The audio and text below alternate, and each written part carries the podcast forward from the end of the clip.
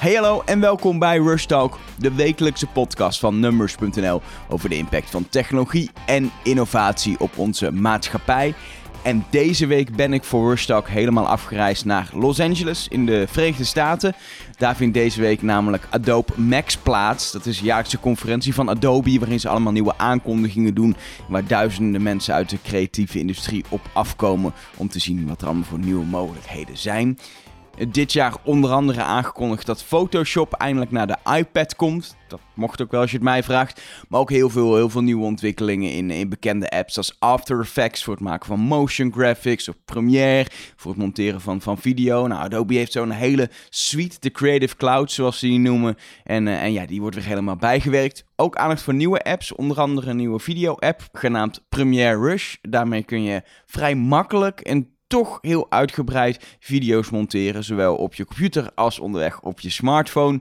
En volgend jaar komt Project Gemini uit. Het is een, eh, een teken- en schilder-app waarbij je onder andere kan schilderen met, met, met digitale ja, waterverf of olieverf op een tablet, op je iPad. En dat, dat heeft dan eigenlijk alle techniek in zich, zoals echte verf ook zou hebben. Hele indrukwekkende technologie die gebruik maakt van kunstmatige intelligentie. En sowieso zie je dat Adobe steeds meer kunstmatige intelligentie in zijn, in zijn software stopt. Dat steeds meer in die creatieve industrie ook kunstmatige intelligentie een, een rol gaat spelen. En daarover ga ik praten met iemand van Adobe in deze Rush Talk. Te gast is Tatjana Mejia. Zij is verantwoordelijk voor product marketing en strategy bij Adobe. Om precies te zijn bij Adobe Sensei. En dat is de overkoepelende naam voor alle kunstmatige intelligentieontwikkelingen binnen het bedrijf. Tatjana, welcome. Thanks for your, for your time. I, I'm, I'm first. I'm, I'm really interested. It's kind of a broad question, but how is like all the stuff going on in artificial intelligence development changing, yeah, the way designers, creative people work? artificial and machine learning is basically giving people superpowers. Uh, it's helping you do the things that before maybe have taken an hour, and now you can do it in a few minutes. You think about the thing that you imagine, and then the process of creation is how do you bring it to life? And through that process, does it evolve? Does it change? Artificial intelligence is powering features that's making it easier to try out those different variations to see how this looks if I tweak it or change it um, before you get to the final product. And and and uh, what is kind of AI is kind of a, a broad yes. thing. What is what does it mean concrete at Adobe? You you call all kind of the AI stuff you're doing and all the software, so like Photoshop or Premiere or oh, like all the twenty apps, thirty apps you have. It you call it Adobe Sensei. What is it? Because it's it's it's really hard to to grab what what it really means. We have been thinking about how do we leverage the latest technology to continue to improve our tools. In fact, we've had a research team for over 25 years, and we used to in the past talk about Adobe Magic. A lot of that in the past 10 years has been artificial intelligence. What is included in that category keeps changing. We have machine learning. Now there's a you know, deep learning, there's neural networks. All of these are different techniques in this category of technology. So at Adobe, we created Adobe Sensei, which is, you can think of it as the intelligence layer. It's at a platform level. That means that when we create a new capability, it can get exposed in different products. So, like image tagging right? Adding metadata automatically to photos. It powers search in Adobe Stock. It's used in Lightroom. It's actually even used in some of our uh, marketing or experience cloud products. Yeah, so so so it's really you're really looking for ways to just you start off with, with research and you find a way to use mm -hmm. computer vision to tag images and then then you just start we have so many products. Where can it be in use? And you first maybe start with one and then two and in the end it ends up like everywhere and still evolving. Yes. I mean the way i would say it is we created adobe sensei for ourselves. So if you think about the product managers and the people working with that community of users, they know best what it, what are my users trying to do, whether they're illustrators or photographers, or as we are talking about uh, audition users, right? What are they trying to do? And then they can see what new technology is available? Do I want to bring it in to my product?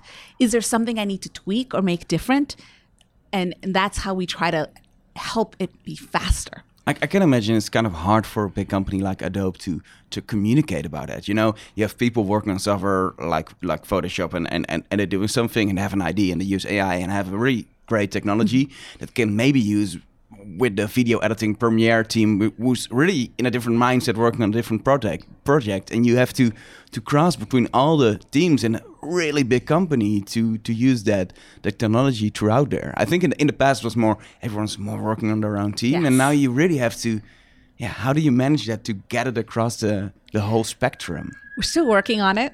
What we have now is uh, we have this thing called a model zoo, which means all of these um, capabilities like image tagging or cropping or masking, right? This is a concrete capability, a service. They're all part of the model zoo. So these different product teams can come and basically say, okay, let me try this out. Does it meet my needs? So, for example, uh, in Photoshop, it's very large images. So if you think about cropping, they may have um, different requirements or criteria. They may need to tweak it, but then they check it back in into the model zoo. So then the next team that has a similar need can see what's available to them. It feels a little bit like like like how open source works. Someone yes. someone commits to it and put it back into the community, but then it's internally. Yes, perfect. Um, um, what what I'm interested in is, do you have just examples?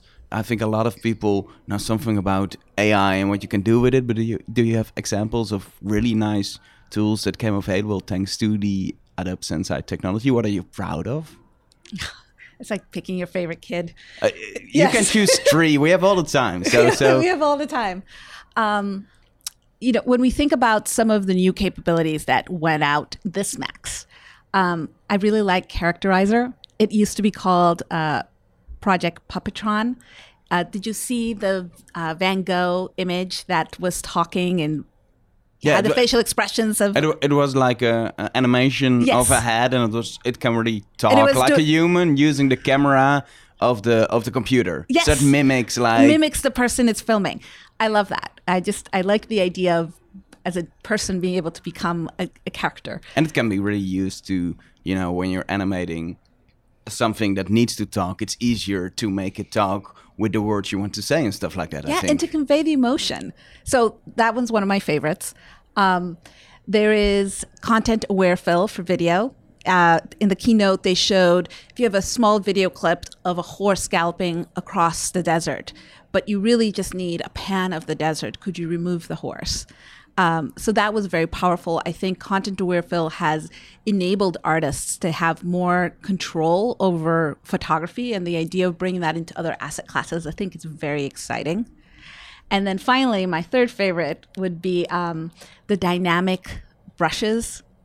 Do you, do you remember when they were painting the ice cream cone and they decided to paint as if they were using oil paint? Yeah, that's that's part of, of a new app coming out next year for yes. especially for iPad first. It's called Project Gemini. That's and it's the one. really like painting with with real yes or the watercolor and it it allows you to do things that you do with physical media so uh, if you're doing watercolor sometimes you can paint water on water to dispel the colors right and to be able to use the same techniques that you have as an artist in a digital format i think is so compelling so those are three yeah. from this year yeah uh, three new things that's coming out and, and you're still researching you're yes. doing like at adobe max you're doing like adobe sneaks where we're just really the, the research projects that that not part of the software and maybe never become part of, of, of what you give to your users you're just showing it out. It's kind of a little bit scary i think to just show the world behind the scenes happening in your in your research labs to the world or not. I think it's really important because it's a it's a conversation with our users and our community to get feedback on what are the things that they're most excited about or interested in. Um, I would say, you know, it's my favorite part of our event. It, so tonight we'll be showing the sneaks, and over half of them will feature Adobe Sensei. It's just it's just a lot of examples of what you can do. Yes. I, I already got a, a sneak of the sneak, and when when this publish it's out, so we can talk about it. Okay. One of the things that I was kind of excited about was like you have like brushes like an Illustrator, and you can make it like rain. Yeah. Animated, just with a brush, and it just takes the background layer and makes it rain, and you can like like even make it rain change with the weather on the location and stuff. So you make really kind of an interactive piece out of an illustration. Oh, it's, I, I think it's magical. And, you know, these kinds of things, we could imagine them before, but it would just be so difficult or so time intensive that maybe you had to decide where to spend the time in design to bring together uh, an experience. Now we can maybe choose them all. Yeah. And what is, what is interesting with that, I think it gives you sometimes tools to do something you you you can do but it's really hard it takes you hours and then you, you start at the start it, it makes it easier you have the mm-hmm. magic to do it in five minutes but i think it make makes it possible for normal people like me to do some designing or more creative creativity too or not i think so too i um i think the democratization democratization of creativity is important because we all have the vision we may not have you know the skill or have developed it to the level to match what we can imagine. But uh, with these tools, we can get closer. There's a downside on it. So we hear about like like deep fakes and, and stuff like that. It uses same kind of technology in, in a bad way to create to create fake stuff or, or, stuff like that. Are, are you are you worried about? Are you talking in a company about about you know we have a new technology we can use it that way, but we have to think about it. It can be used in another way too, in a bad way. I think with any tool, it can be used in several ways. And it is something that we're thinking about. You know, you asked me what were some of my favorites from this year, and I shared with you the content aware fill video. Um, up on stage, we talked about how as we're doing this, we're thinking about can we do some watermarking? So that um, creators and consumers are able to go back and look at any video footage to see was it created using this tool. Yeah, it's kind of the same as we had in the past, like photoshopped I- images but now it's going to be part of video too that you really mm-hmm. and i think i think do you do we need to uh, and, and it's uh, maybe it's not your role as adobe but do we need to explain to people that like all of of the things we see we hear nowadays can be kind of faked can be tweaked that if we see a video that we need to check maybe with a watermark or maybe just to check the original footage if if if it's edited I think as a society, we're thinking about how do we handle media. Certainly in the US, it's um, part of our everyday conversation. As uh, a vendor who's creating some of these tools, we are also part of this community thinking about what to do. And, and, and what do you do? Are you? As we're developing new tools, we talk to our community to find out what's going on. We try to anticipate what are some of the needs so that it makes it easier to to do this checking, uh, such as the watermarking. There have been occasions, I would say two years ago, one of the sneaks was um, around the ability to edit audio. I, I, remember that. It was like, it, it takes like 20 minutes of, of voice recording and you can have somebody say different words in an audio edit. That was it or not? Yes. Yeah. So this was called Project Voco, and we got a lot of feedback from the community that this was something that was concerning, that they weren't necessarily interested in, and we stopped development on that. Um, now, in the industry, there are other companies out there who have developed the same technology and have put it out commercially. It is, there's so many people involved in this, you know, different vendors, different users, that there's going to be a whole new conversation around how do what is our relationship to media? And how can we, as you were saying, uh, develop a healthy skepticism and a way to be able to check. Do you think there has to be more like an, talk in the industry about that? Because you say we don't develop, we we, we take responsibility, and then your another company just says, yeah, but it's a way we can make money and sell our product. So here it is. Do do you think you have to more as an industry say together like there are things we shouldn't put out in the world, or, or maybe we should add watermarking or as, as some 70 features in it? This is something that Adobe thinks about very deeply. You know, um, we had the opportunity to share more about Sensei yesterday, and we talked about what does it mean to be powered by Adobe Sensei. We have a three-part definition. You know, the first part's all around the technology, so AI and machine learning. Second part is around what value brings to the customer, and the third one is alignment with our corporate values. So, in the very definition of what is what is this feature, we consider things like data privacy, data governance, data diversity. So thinking about as we create an algorithm, how can we make sure that we're not creating or perpetuating bias? Every company, every vendor has to figure out how they engage with some of these questions in society. Um, I'd love to see people get more involved, and it's something that is top of mind for us. Yeah, you mentioned the the, the, the bias. That's really a problem with algorithms. If you change them with, with, with the wrong data or not complete data or something, it can be biased. What what what do you what do you do to stop that? Is it just something everyone who who's researching has to keep in mind? If you think about the quality of an output, right? Whether it's a prediction, whether it's an insight. Um, one of the things that we look at is is this representative? So internal to Adobe, we have best practices that our different research teams follow in terms of deciding is this algorithm complete? Um, is it giving us the kind of results that we want to make available to our customers? I think I think really interesting part of, of happening in, in AI is like AR. It's not really AI but there's a lot of AI in it. W- what are you doing with AR? Because I, I heard your lines like Project Aero that's yes. coming out next year and it's going to be like augmented reality, really easy to prototype and look in augmented reality. Is is it really an important focus of Adobe to to go into the AR space?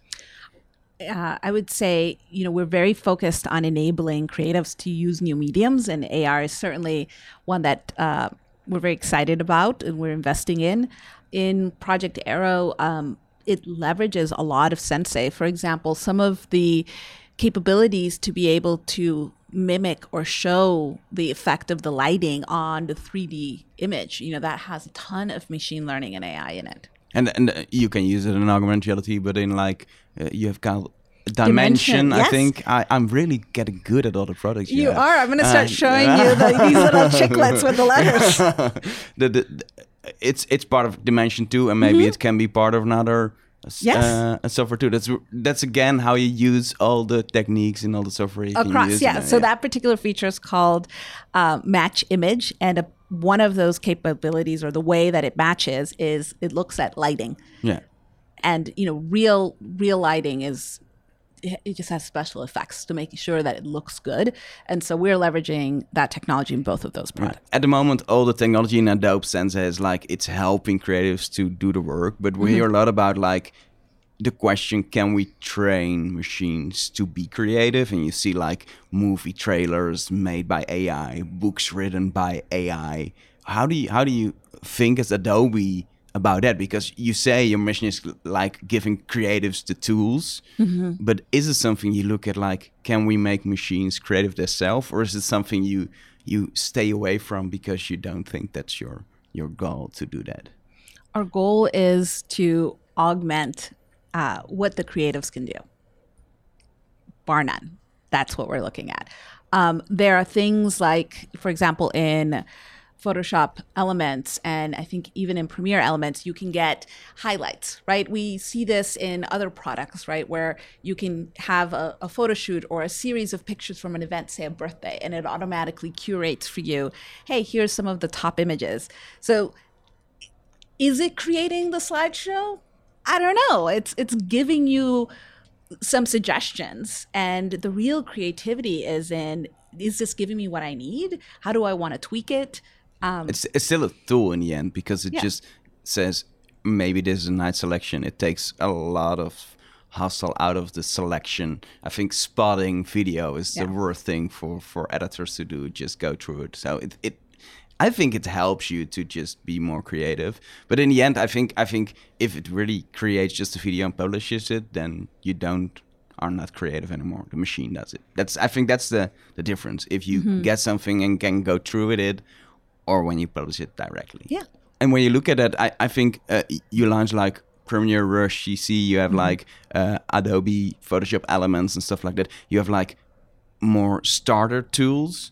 Do you want to use more AI to really help them doing things normally creators want to do themselves to make it easier for for normal people like me to do stuff?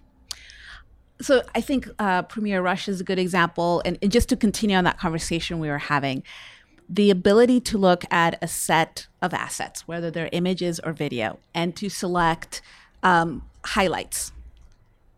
You know, places of high action, things that are well composed, right? Like, can we predict if, you know, if this is one of your best shots?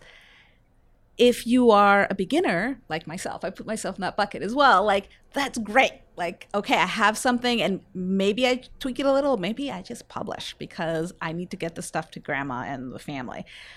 If I'm a professional, that gives me a start and, you know, and then I get more involved. The real benefit is the choice right? Whether it's because you're short on time or you're short on ability, right? Like you have the choice to take it further, but at least now you don't have a blank page. Yeah, that, that's that's a good good way to think about it. I, I'm I'm really interested to to wrap it up to look a little bit into the to the future. Mm-hmm. We see now a lot of you know in computer vision like editing uh, uh, movies. Uh, we saw it on stage editing something out, easier masking of something in video in After Effects. I saw a mm-hmm. demo demo of that in uh, in the sneaks already.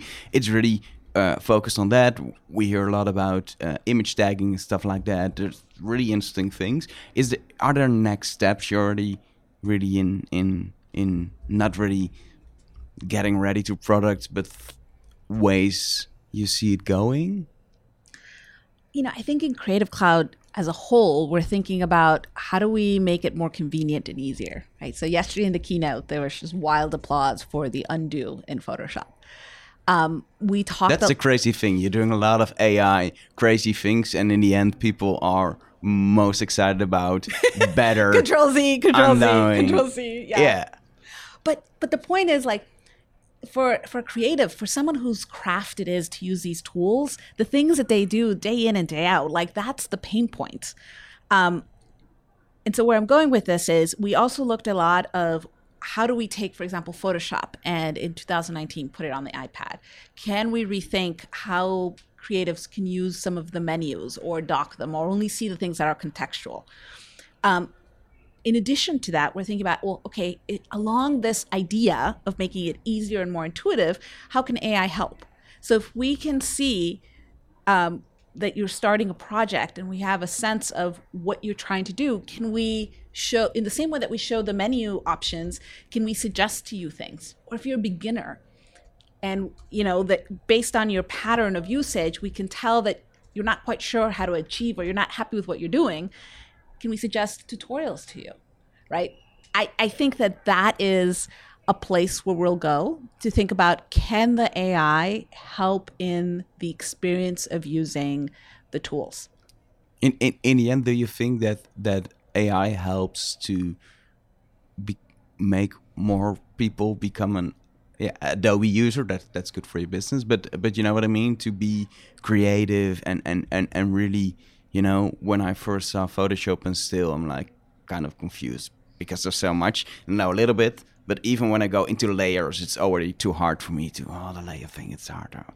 I just make an it edit. It can be overwhelming. Yeah, yes. That that's the thing. And I think do you think AI makes it makes it in the end as a result that more people are going to use like Photoshop or Premiere or what else tool you're making? I think has the potential to. We'll have to see what people think about it. But um, you know, we were talking about the menus. Like that's one of the ideas of like you had an idea of what you were doing when you went into that Photoshop file and you started with the layers and you know you decided either it wasn't worth it or you didn't know where to start. Because there are we... so many options. Yes. It's like menus left, right, up, down. That's like Photoshop for a lot of people who don't use it daily. And for other people, it's like, yeah, there's all my power tools because I can do all those different things.